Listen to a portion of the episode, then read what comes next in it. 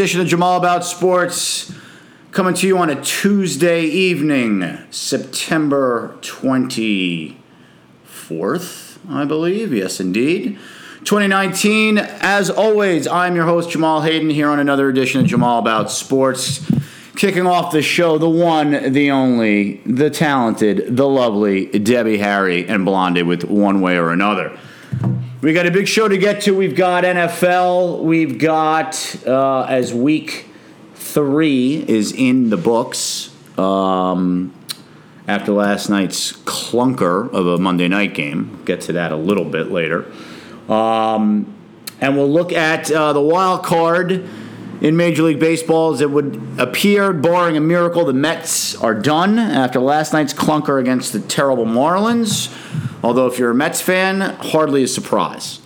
Um, but we begin with the NFL in week three, and we'll start with my lines. And the reason I chose that track to kick the show off uh, is one way or another, the Lions have gotten it done the last two weeks. We talked last week about the game against the Chargers, wasn't pretty, ugly, but you'll take it. It's a game that for years the Lions had figured out a way to lose. They managed to win that game. And then this past week against the Eagles was uh, really a lot of the more the same. Um, look, I understand the Eagles were banged up. They're missing Alshon Jeffery. They were missing DeSean Jackson. Um, you have you ever heard my show before and you've ever heard me talk about DeSean Jackson, you know my feelings on him, and that is one trick pony. So while yes, he uh, can be a deep threat at times, uh, highly overrated in my mind, but nevertheless, still a weapon.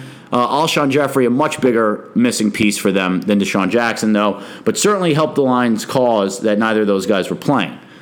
Um, having said that, they still had the quarterback, Carson Wentz. Um, they still had Agholor. They still had Zach Ertz. Uh, they still had uh, Sanders, the running back. Still had Sproles. Still have Jordan Howard. So, you know, listen, teams are banged up all the time. So I don't want to hear any excuses that uh, you know, oh well, they didn't have Alshon Jeffery, DeSean Jackson. Of course, it helps, but that, that's that's life in the NFL. Next man up. Every team says it now, uh, and that's how it has to be. Um, but again, this game that the Lions won against the Eagles, first of all, was in Philly on the road, right?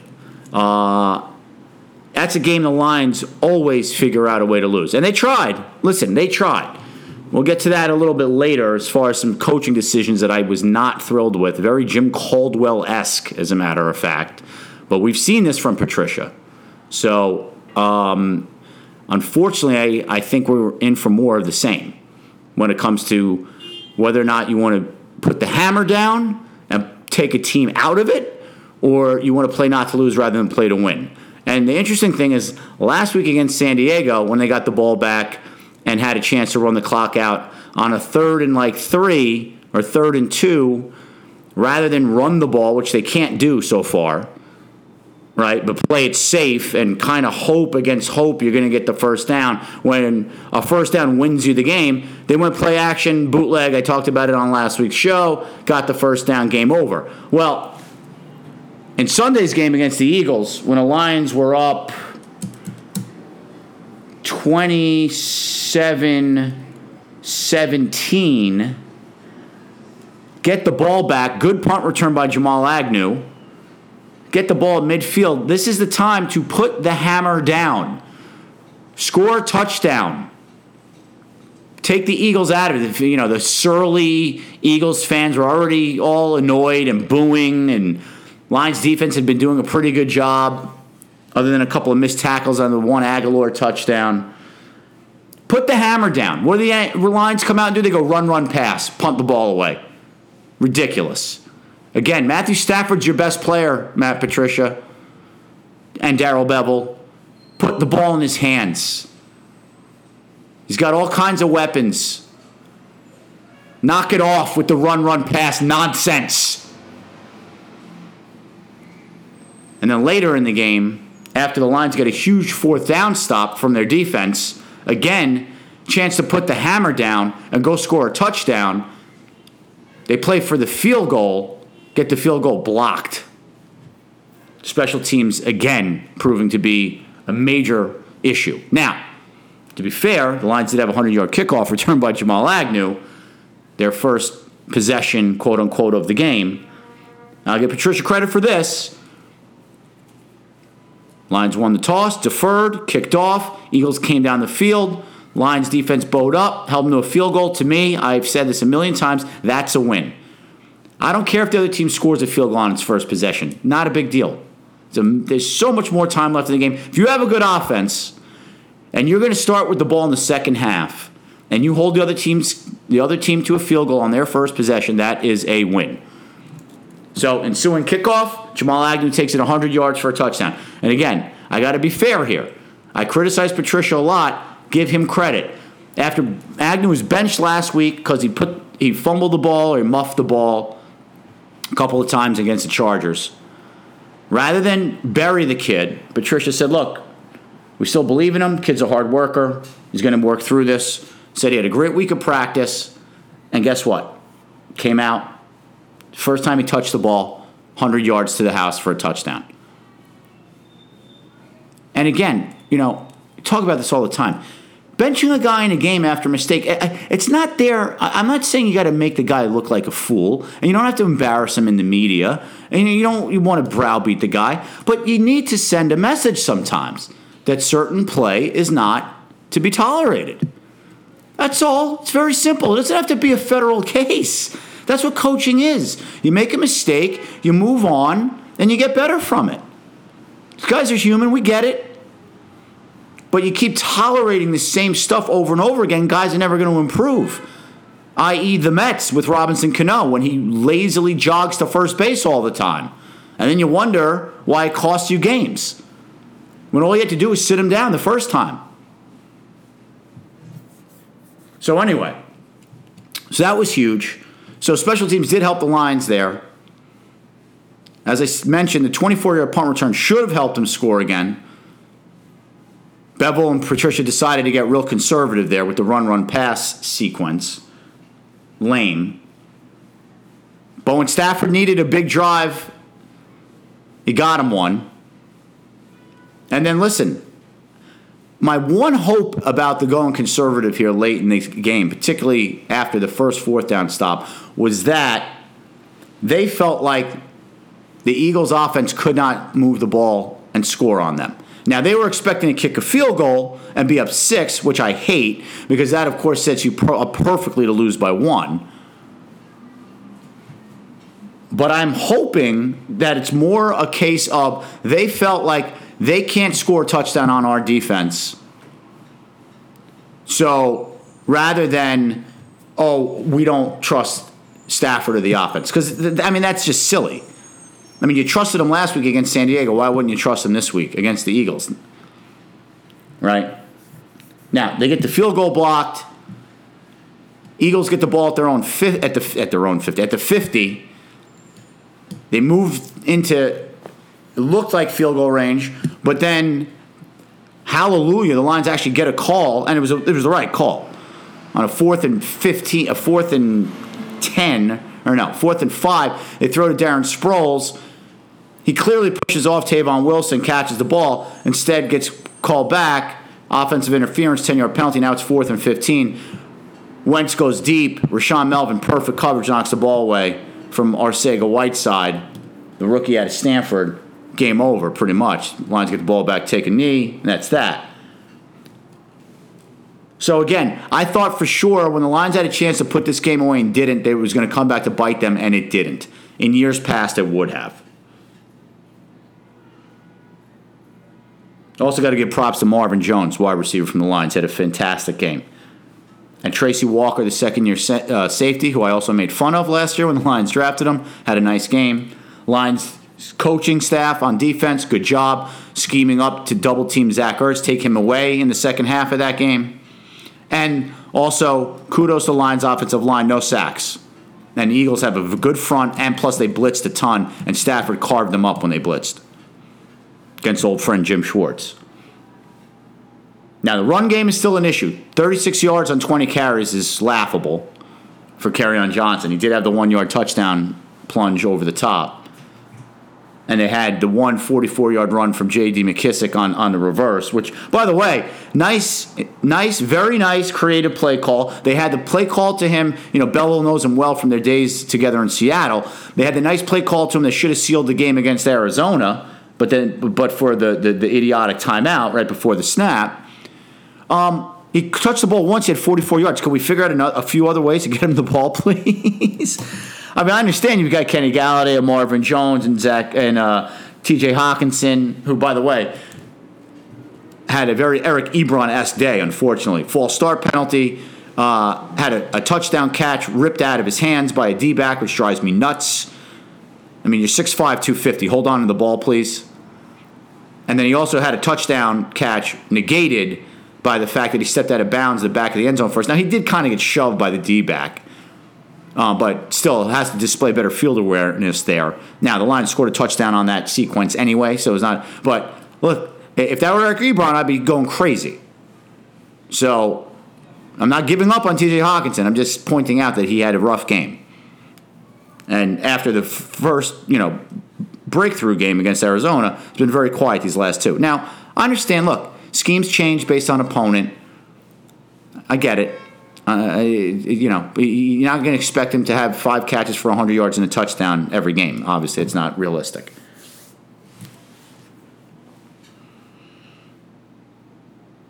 All right, moving on. Giants, Tampa Bay.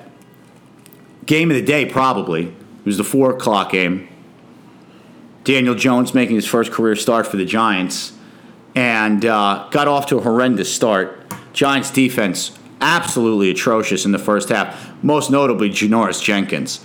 And James Bettcher, line, uh, Giants defensive coordinator, um, enough with thinking Janoris Jenkins is a top flight corner. He's awful. I mean, uh, listen, I understand Mike Evans is good. He's not great. He's a big, lumbering lummox of a receiver. You can't be getting letting that guy run by you if you're Janoris Jenkins, which Mike Evans did at will. I mean, to the tune of 190 yards and three touchdowns. You know, it's one thing to lose jump balls to Mike Evans, who's 6'5 and 235 pounds. I understand that. And Janoris Jenkins is maybe 5'11. But, I mean, he's letting Mike Evans run right past him. Plus, when they caught balls in front of him or they were running plays to his side and he had chances to make tackles for limited yardage or no gains or yards for or, or tackles for loss, he missed tackles too. You couldn't have a worse game than Janoris Jenkins. Mr. Big Mouth, too, another one of these guys who was chattering all week leading up to the Tampa Bay game. You know, this is a guy that had issues coming out of college, and the Rams drafted him. Um, he is not a big time player anymore. The Giants probably won't do this, but if I were the Giants, I would either look to trade him or just cut bait with him entirely and just go with the youth movement. But anyway, I digress. Daniel Jones looked good in the first half, but the Giants' defense was awful. Scores 28 10. Plus, Tampa Bay missed, uh, field goal kicker missed a short kick, missed an extra point. Could have been worse. And then the second half, Giants started to come alive. Defense comes alive. DeAndre Baker, the rookie out of Georgia, had really struggled the first couple of games of the year. The corner looked very good in the second half, played well. My man uh, Oshane Ximines, the X Man, kid of Old Dominion, the pass rusher. Nice second half. My boy Marcus Golden, Mr. Effort player, made some nice plays. Dexter Lawrence, I think, blocked a kick. The rookie out of Clemson. The rookie linebacker after uh, Ogletree got hurt, I forget his name now, number 57, had that big interception on Winston in the fourth quarter. And Daniel Jones was fantastic. I mean, Evan, the play to Evan Engram, 75 yard touchdown. Sterling Shepard looked fantastic. Barkley, of course, looked great until he got hurt. Um, but Jones had the, the, the, the, touchdown run on the read option, which, listen, listen, he's not exactly Lamar Jackson, but he brings a dimension that Eli never was going to give you, which is he's a mobile quarterback. You can do some things with him. It's not going to be a massive, major staple like the Ravens and Lamar Jackson, but it's, it's another look that the defense has to account for that you're never going to get with Eli. And yeah, I know he fumbled a couple of times on sacks. Listen, that's going to happen. It's going to happen to any quarterback, frankly. There's potentially, especially the way Nate Solder played, the left tackle, got used and abused all day by Shaq Barrett to the tune of four sacks and, and, and numerous pressures.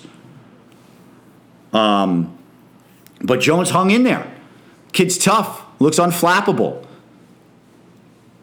And then he has, you know, the wherewithal and the vision for the game-winning touchdown. He sees that Tampa's in man. They're at like the eight-yard line. Everybody, you know, turns their backs to him. The, the Red Seas open up, and he just walks, you know, basically just runs it right up in the middle for a touchdown. Now, uh, there was still plenty of time for Tampa to come back and win, and they really should have, because Jenkins gave up a 45-yard play to Mike Evans. And again, James Bettcher, at this point in the game, you've got to double team Mike Evans. You've got to know that even if you think Janoris Jenkins is good, which he's not, that today, that day was not his day. So please, can you give him some safety help over the top? No, they put him out on an island. He gives up a 45 yard play to Evans.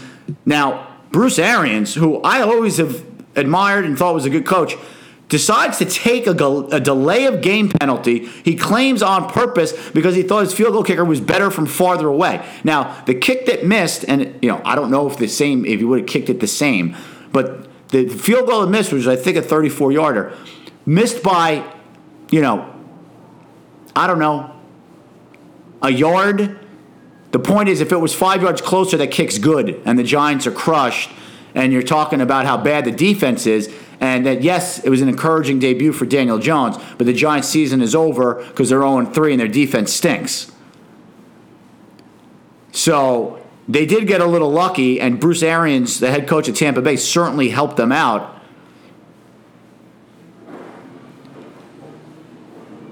But it's also, by the way, to me, another referendum on Jameis Winston. And I understand he had a big game. But again, in the fourth quarter, when Tampa Bay had a chance to put that game away, threw a huge interception. Huge.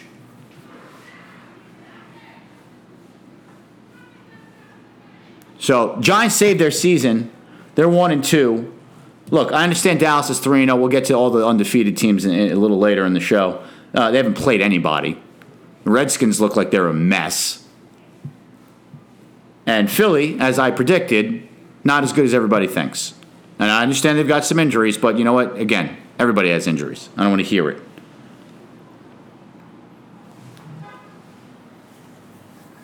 So let's get to those 3 0 teams and the 0 3 teams. So the 3 0 teams right now, you have the Cowboys, who've played no one.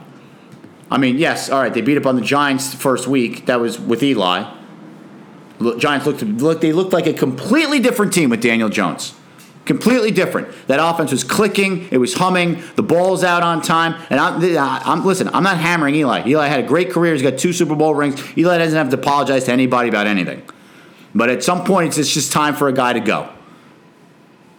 And this was probably it. Guys don't play forever, except unless you have a deal with El Diablo like TB12 up there in New England. so but you could just tell. It looked like it was a, a, a, an invigoration, a shot in the arm.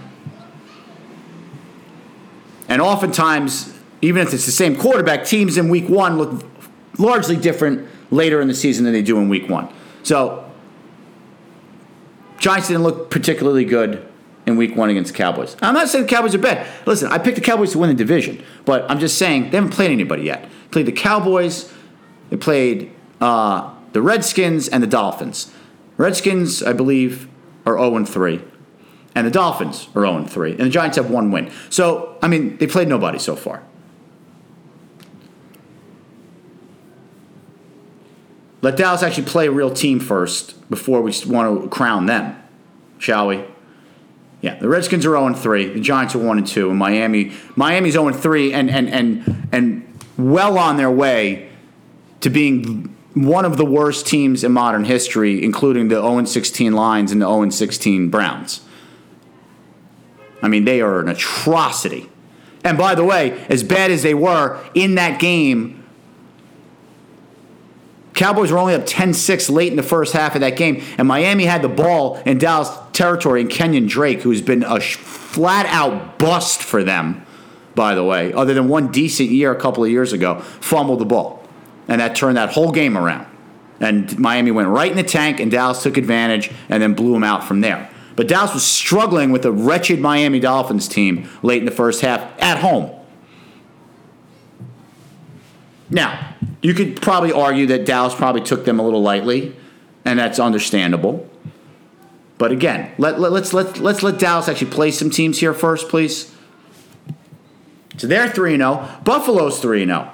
Same thing. Sorry, Buffalo hasn't played anybody. They played the Jets, the Giants, and the Bengals. The Bengals are 0 3, the Jets are 0 3, the Giants are 1 2. Now, the Bills might have a little something going because that defense is good.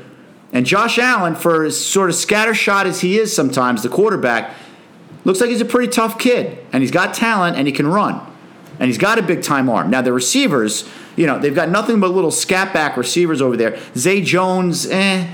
You know, I was very high on him coming out of college. He's not really lived up to the billing so far.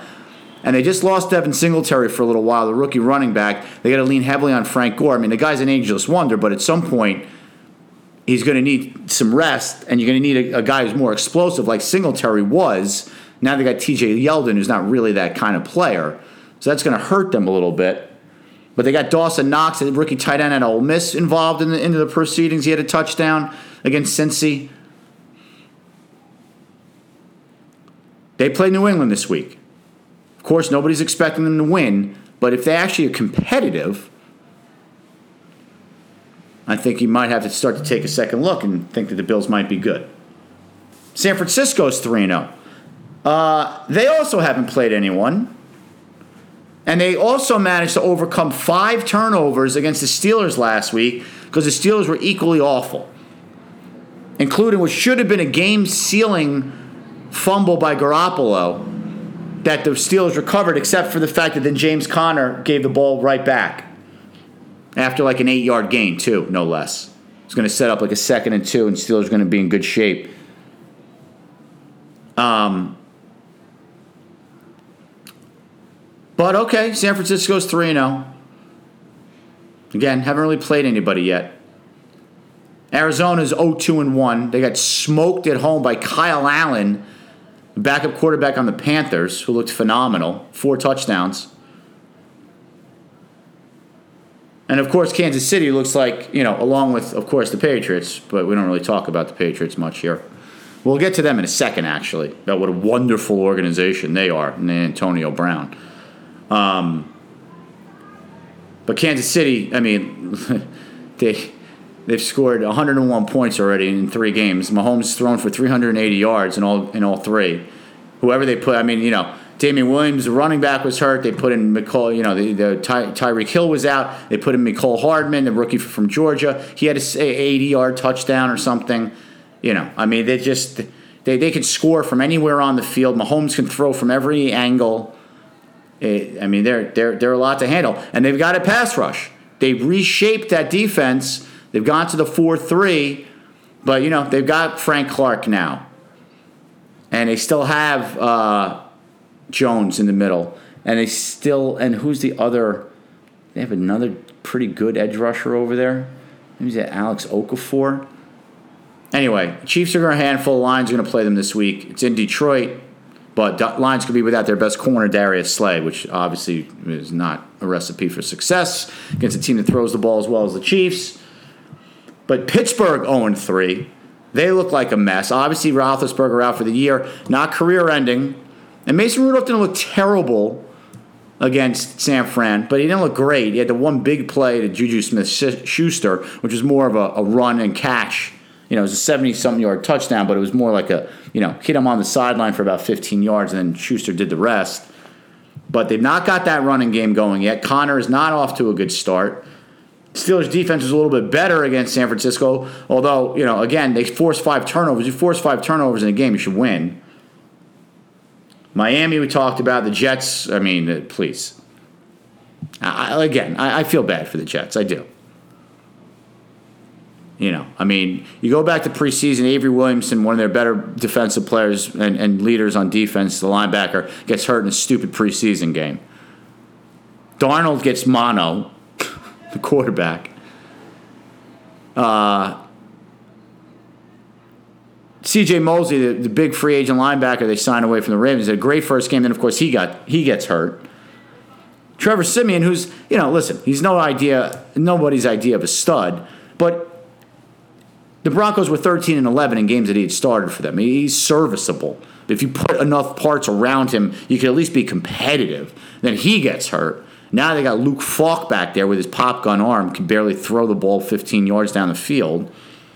Um, I mean, it's just it's a horror show. And Adam Gase, I understand he's, he's not playing with a full deck here uh, and with his full complement of weapons, but he, he, I mean, from the opening press conference to the preseason, he just looks like it looks like a recipe for today. It looks like Rich Kotite 2.0, frankly.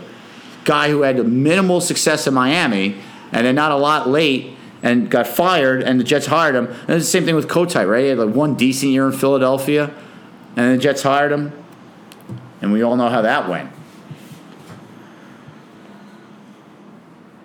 And then the Redskins, another disaster. I mean, last night was I, I, didn't stay up for the second half. I saw I see they made the score somewhat respectable. I, I assume most of that was garbage time. Actually, my dad stayed up and watched it. He said uh, he thought Redskins were actually making the Bears sweat a little bit there at the end. But I mean, 28-3 at half. You know, Case Keenum hits Jeremy Sprinkle for an easy first down. He drops it. Ball clangs off his hands. Very next play, of course, pick six. I, I mean, you know, they let Taylor Gabriel, who's, you know, he's a nice gadget player, third or fourth wide receiver. They let him have the game of his life. He had three touchdowns. Uh, they, they're a disaster.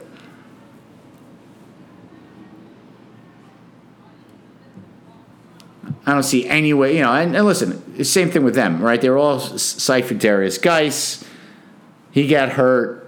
You know, Case Keenum's there just to be a placeholder until Dwayne Haskins, they deem that he's ready. You know, I've long said that John Gruden, sorry, Jay Gruden, is not uh, the guy to lead that team. You know, and it's weird because I've liked their drafts the last few years. You know, they get, they get half Alabama's team on defense and yet the defense isn't any good. And it's Josh Norman. I've been saying this for four or five years now. I mean, probably the most overrated player in the league. And that was when he, I mean, back then he was at least decent. But he's been nothing short of atrocious the last few years. He, again, he'll chirp though. Josh Norman thinks Josh Norman is great. Anybody get deep, beat deep more than that guy?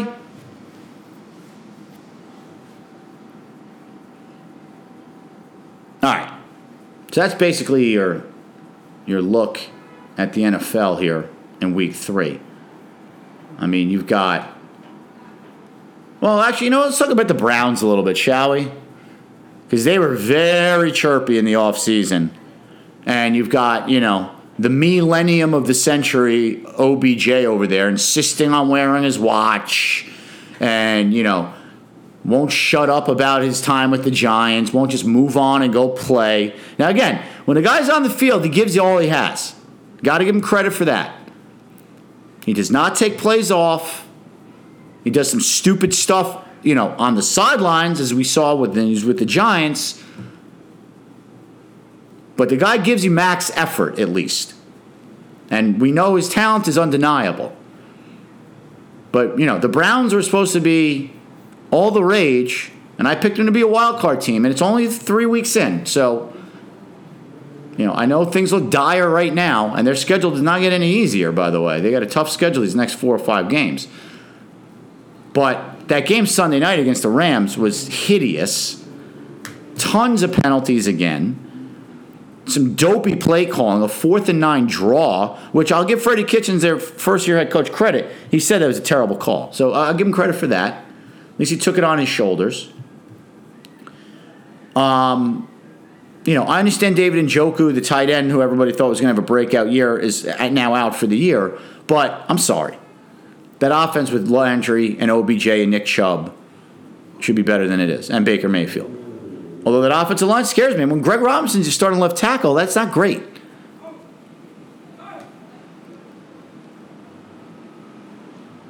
Texans had a big win against the Chargers in LA. Colts had a nice win against Atlanta. They're two and one. Jacoby Brissett. I told you guys in the preseason. Did not think it was a death knell for the Colts that Andrew Luck retired. I think Brissett's a good player. They've got a good team around him. Jacksonville and Tennessee played Thursday night, one of the more hideous. Why, by the way, why does the NFL keep insisting on shoving that wretched game down the fans' throats on Thursday nights? I mean, between the two terrible uniforms that those teams have, to the just lackluster brand of football that is. And I understand everybody's all excited about Gardner Minshew, the rookie out of Washington State, because he's wacky and he's got a wacky mustache and whatever. Tennessee is atrocious, and Marcus Mariota is awful.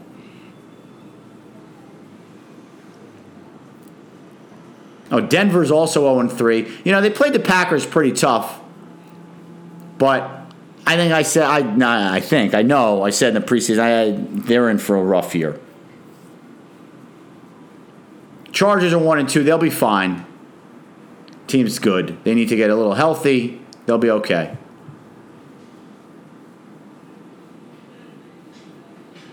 And look, NFC North, Packers 3 and 0. Lions 2 0 1, Vikings 2 1. They beat up on the hapless Raiders in Minnesota. No big deal, nothing to see here. And the Bears beat up on a horrendous Redskins team last night. Good for them. Actually, one of the more impressive games of the week was the Saints going on the road in Seattle without Drew Brees and winning that game. And the score was not it was not nearly as close as the score. Russell Wilson put up a couple of touchdowns late in that game to make. I mean, they scored on the last on an untimed down the last play of the game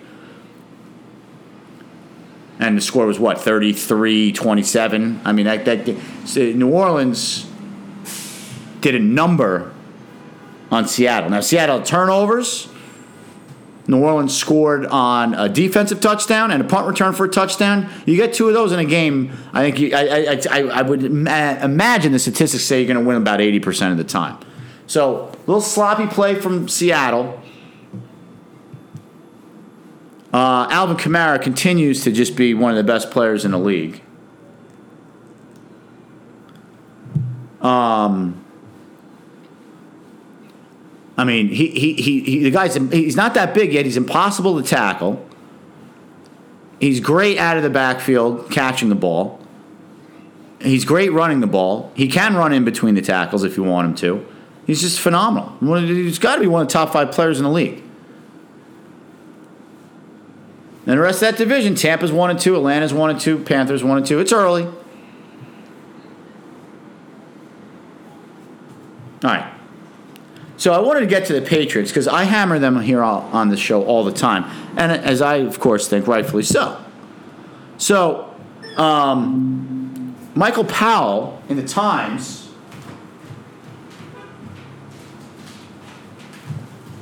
Today actually wrote a very good article about how this whole Antonio Brown nonsense is really not the exception, but is the rule, and particularly when it applies to the Patriots. So, you know, the Patriots have long had a history of rehabilitating problem players, right?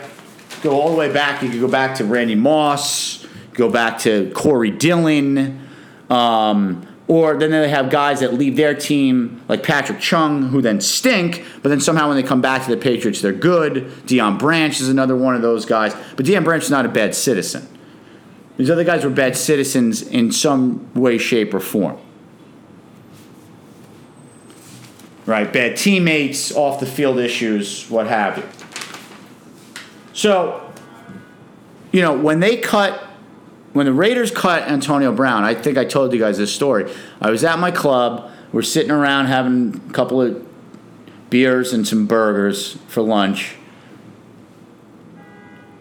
And the first thing out of my mouth was, "Oh, the Patriots are going to sign him." Fifteen minutes later, see the scroll across the TV: Patriots sign Antonio Brown. I mean, it was it was it wasn't even a question, right? And then all the stuff has come out afterwards, right? Him sending threatening texts.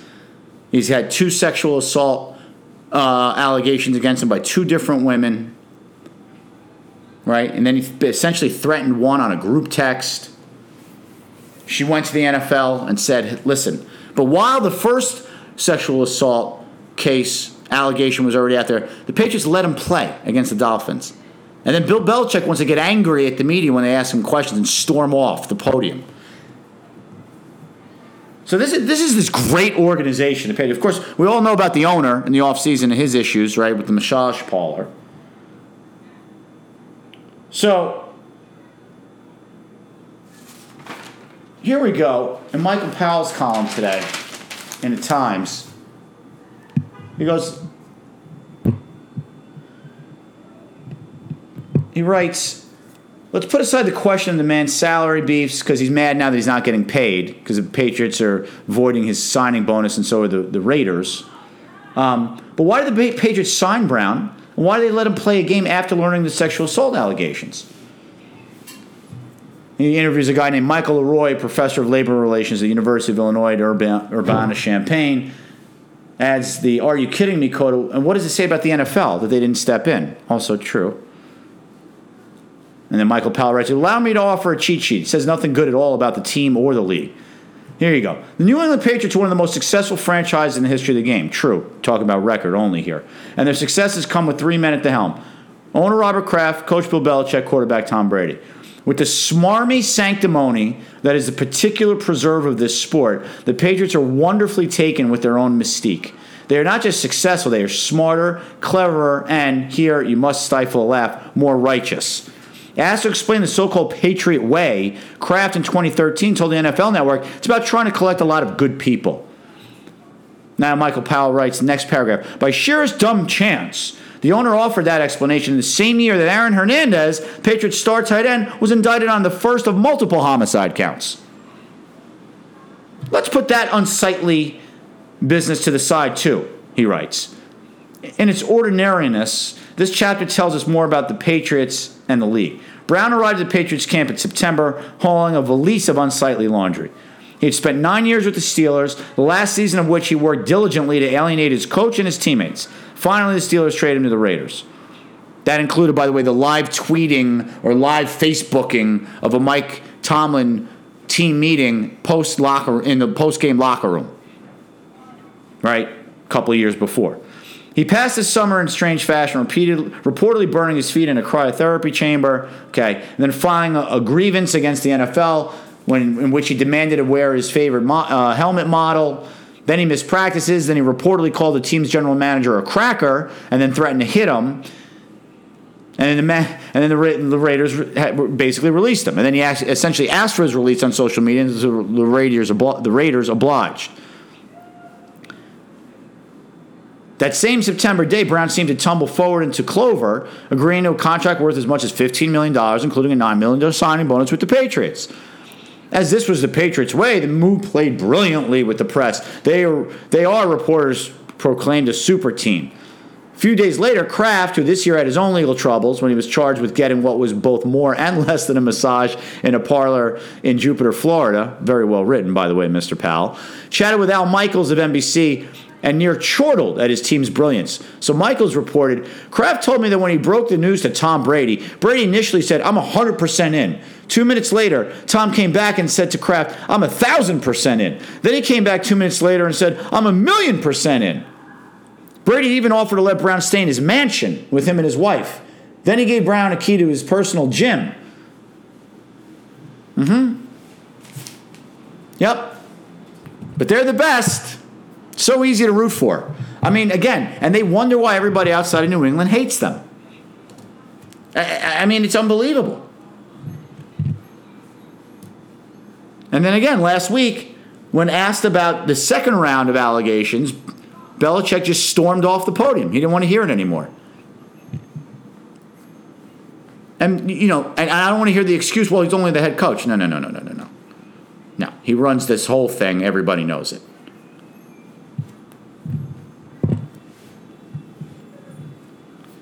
Anyway, just thought it was a good article. I'm glad somebody else finally said something about this uh, distasteful organization.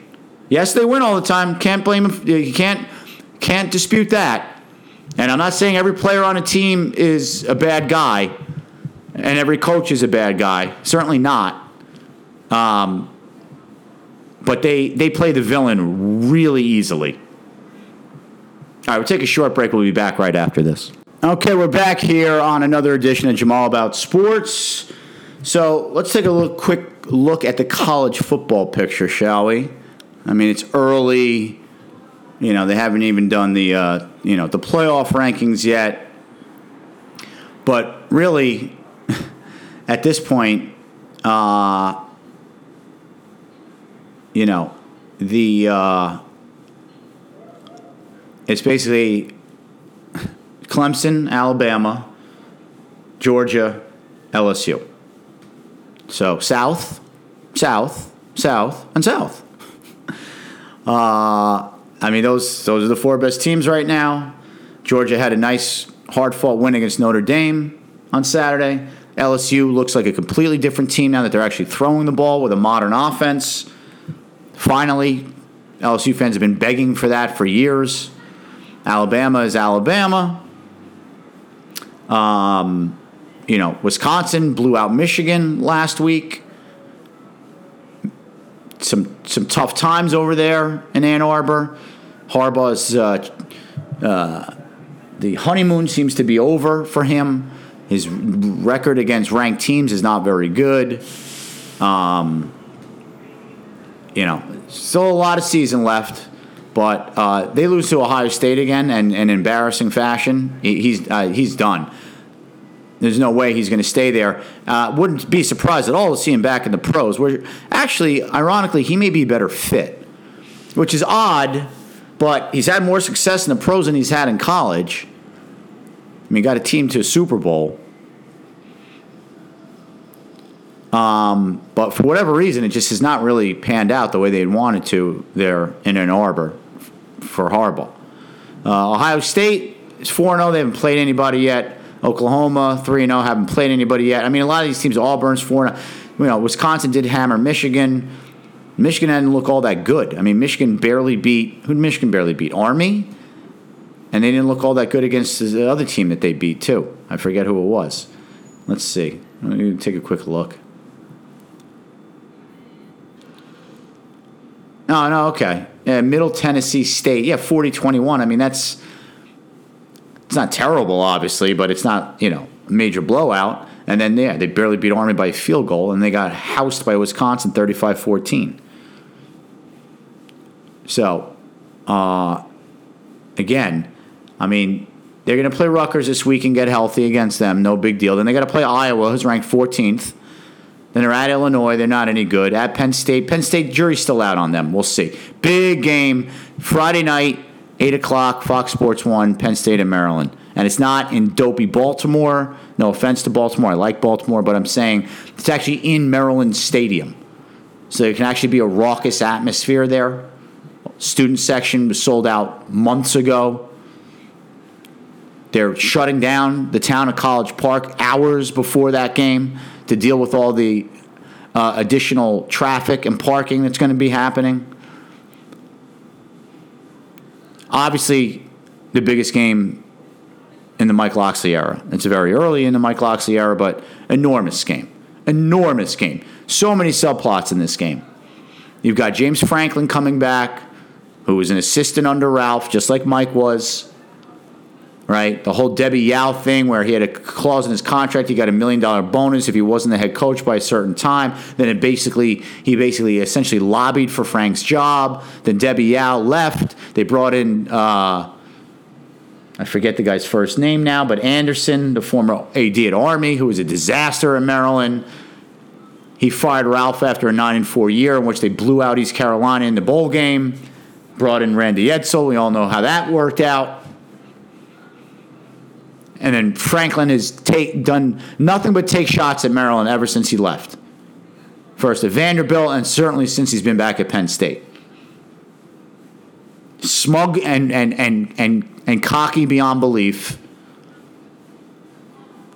I would love, and, and listen, the Maryland Penn State rivalry goes back 30, 40 years. I mean, I remember Maryland could never get over the hump against them, even in the Boomer Esiason and Stan Gelbaugh Frank Reich era, losing heartbreaking games to them. When I was in college in '88, we tied them. That was you know there was before there was overtime. That was a, a massive. We, we basically viewed that as a win. But again, that game was played in Memorial Stadium in Baltimore. So Huge, huge game. Plus, it's a big game for recruiting purposes, right? Maryland and, and, and Pennsylvania right next to each other. It's a massive game. Put it this way Maryland beats Penn State Friday night. Uh, all's forgiven with the Temple game. Absolutely.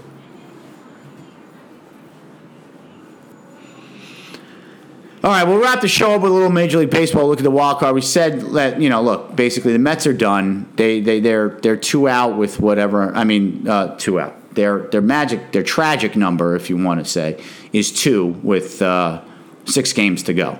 So they'd have to win out. They would need basically Washington to essentially lose out. Um, listen, you got to give the Brewers credit. I understand they played no one, but they lost their best player, Christian Yelich, and they've gone like ten and eleven and two since he got hurt. Now, again, thank you very much, Pittsburgh Pirates, for laying down and not even giving up, putting up a fight at all. Embarrassing. And I always respected Clint Hurdle. I, I, would imagine between their thuggery and throwing it at guys all year, and the, then the horrendous way they finished the season, I would imagine it's got to be his last year. He's got to be done. Probably just time for a change.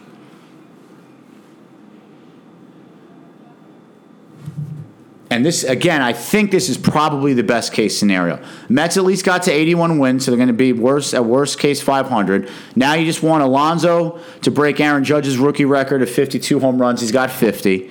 Three and six games of the tall order. You'd like to see, or at least see him tie it. And then Jacob DeGrom has basically put himself back in fine fashion to win the Cy Young again. So if he pitches really well, which I think he's pitching tomorrow um, and and God forbid the Mets actually get him a win. Although again, as we saw last year by his only ten wins, the wins voters now don't weigh that as heavily as they used to because wins are largely taken out of the pitcher's hands because of the way the bullpens are used now and less complete games, all that stuff, the way the game is played. So let's say he throws another seven shutout innings. He's going to win a Cy Young again. So you'd like to see that. You know, McNeil's had a great year. J.D. Davis in a part-time role. You know, less than 400 at bats, 20 home runs, 55 RBIs, hit 300. Been great. Nimmo looked great when he came back off the DL. Rosario, big grand slam last night to get the Mets back in the game. Then, of course, some Mickey Callaway boneheaded managing, of course, took the Mets right out of that game again. After it was 6 0, got it to 6 4. He brings in Walker Lockett with the season on the line, down two runs, where you have to keep the Marlins at six runs. That's who he brings in. So, but Rosario had a good year. We, I've talked about the, the young core, but but look at it this way: the Mets got a phenomenal year from Alonso, 50 home runs and 115 RBIs, and he's not an all or nothing guy. He hit about 265. McNeil gave you a phenomenal year, hitting about 325 with 20 something home runs, 75 RBIs, batting leadoff a lot of the year and playing all over the place third base, second base, left field, right field. And he missed about 15, 20 games too with injury. Rosario gave you a nice year 15 home runs, about 70 RBIs, hitting about 280. Still looks lost at times at the plate, and still there are times when there are plays in the field you think he should make, he doesn't make. But again, he's only 23. He's probably just scratching the surface. There's certainly room for improvement there. Talked about J.D. Davis, Nimmo. Ramos had a good year. So the Mets got good offensive years from catcher, McNeil, Alonso, Rosario, J.D. Davis.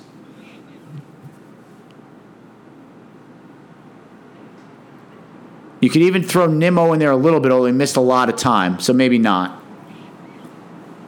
All their starters made all their starts.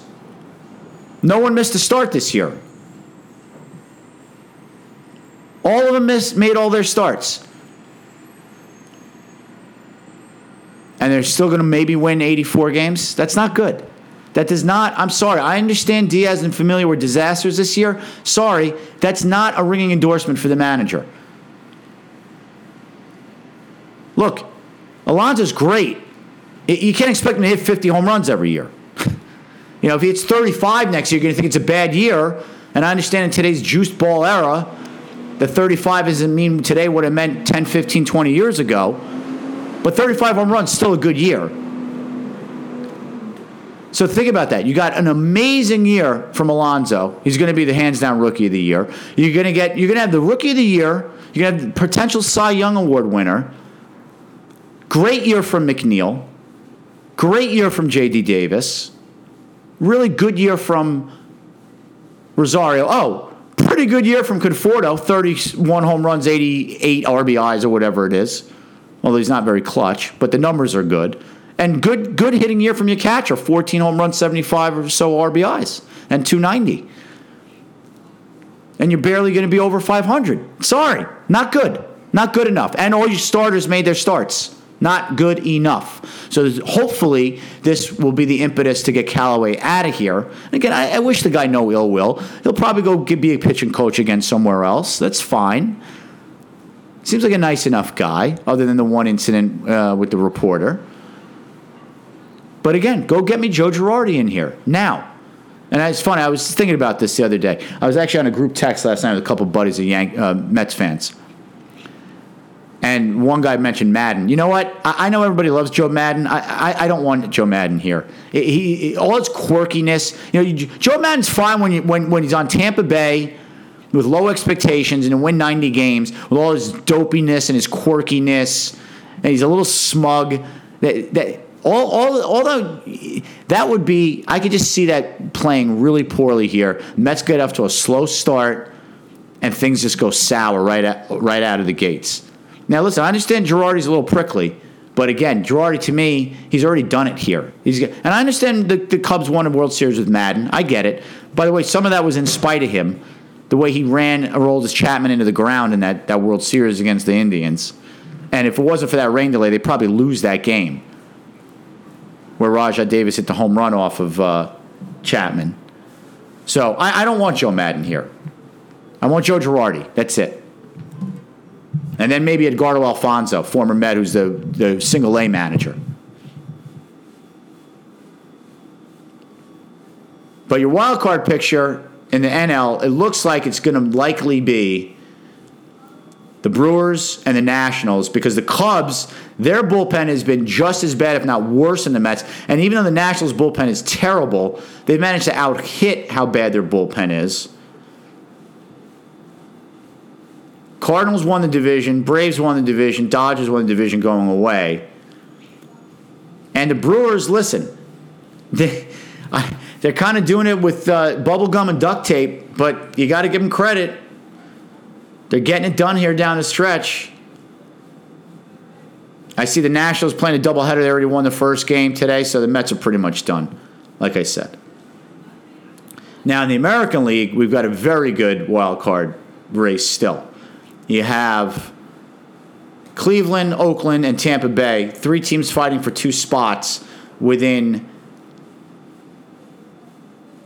So right now, Oakland's 94 and 62, Tampa Bay's 93 and 64, and Cleveland's 92 and 64. So that's about as tight as it could possibly be.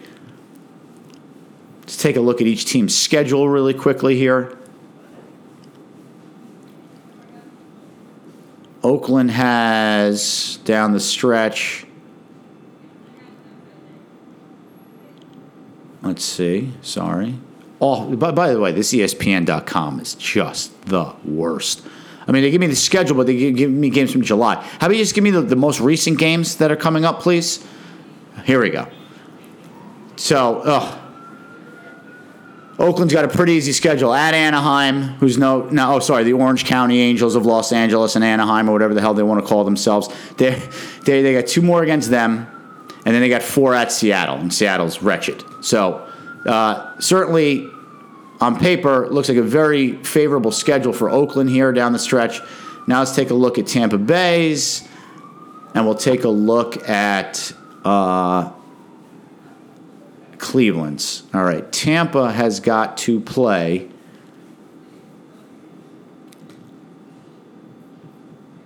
I mean, just the worst the way they put this stuff on the page here. Uh, all right, Tampa Bay is home against the Yankees. Yankees still want to win these games. They want to have best record in home field against the Astros. So those are not going to be easy games, and they're at Toronto. Toronto's awful. But those two Yankee, those two games against the Yankees could be tough. All right, now we go. We'll see what Cleveland's schedule looks like. Give me a second here. All right. Cleveland, I think, maybe plays Philly or something dopey like that. No, they already played Philly. Sorry. Who does Philly, uh, Cleveland play? Ay, ay. Again, just 17 clicks to figure out a schedule. Ridiculous. All right. Indians have. Oh, that's right. So they're they've got three at the White Sox who aren't any good, and then three at Washington. So Washington likely will need those games. So those, you know, look, they're going to go against Corbin and Scherzer. Scherzer's not been great since he's come off the DL, by the way, but you know he could give you a great game at any time. I, I mean, I would say right now the the A's definitely have the easiest schedule. Um, Tampa with the two games against the Yankees could be problematic, and then Cleveland with those three games at Washington. It, listen, it very well looks like it's coming down to the last day of the year, which of course Major League Baseball loves, and I don't blame them. Uh, and that's good. That's good for the game. It's exciting. All right, that's going to do it for tonight's show. As always, thanks for listening. Check us out on SoundCloud. Check us out on Apple uh, Podcasts, iTunes, wherever you get your podcasts. At Jamal About Sport, no S is the Twitter account. JamalAboutSports.com is the website. Jamal About Sports, the Facebook page. Until next week, peace out.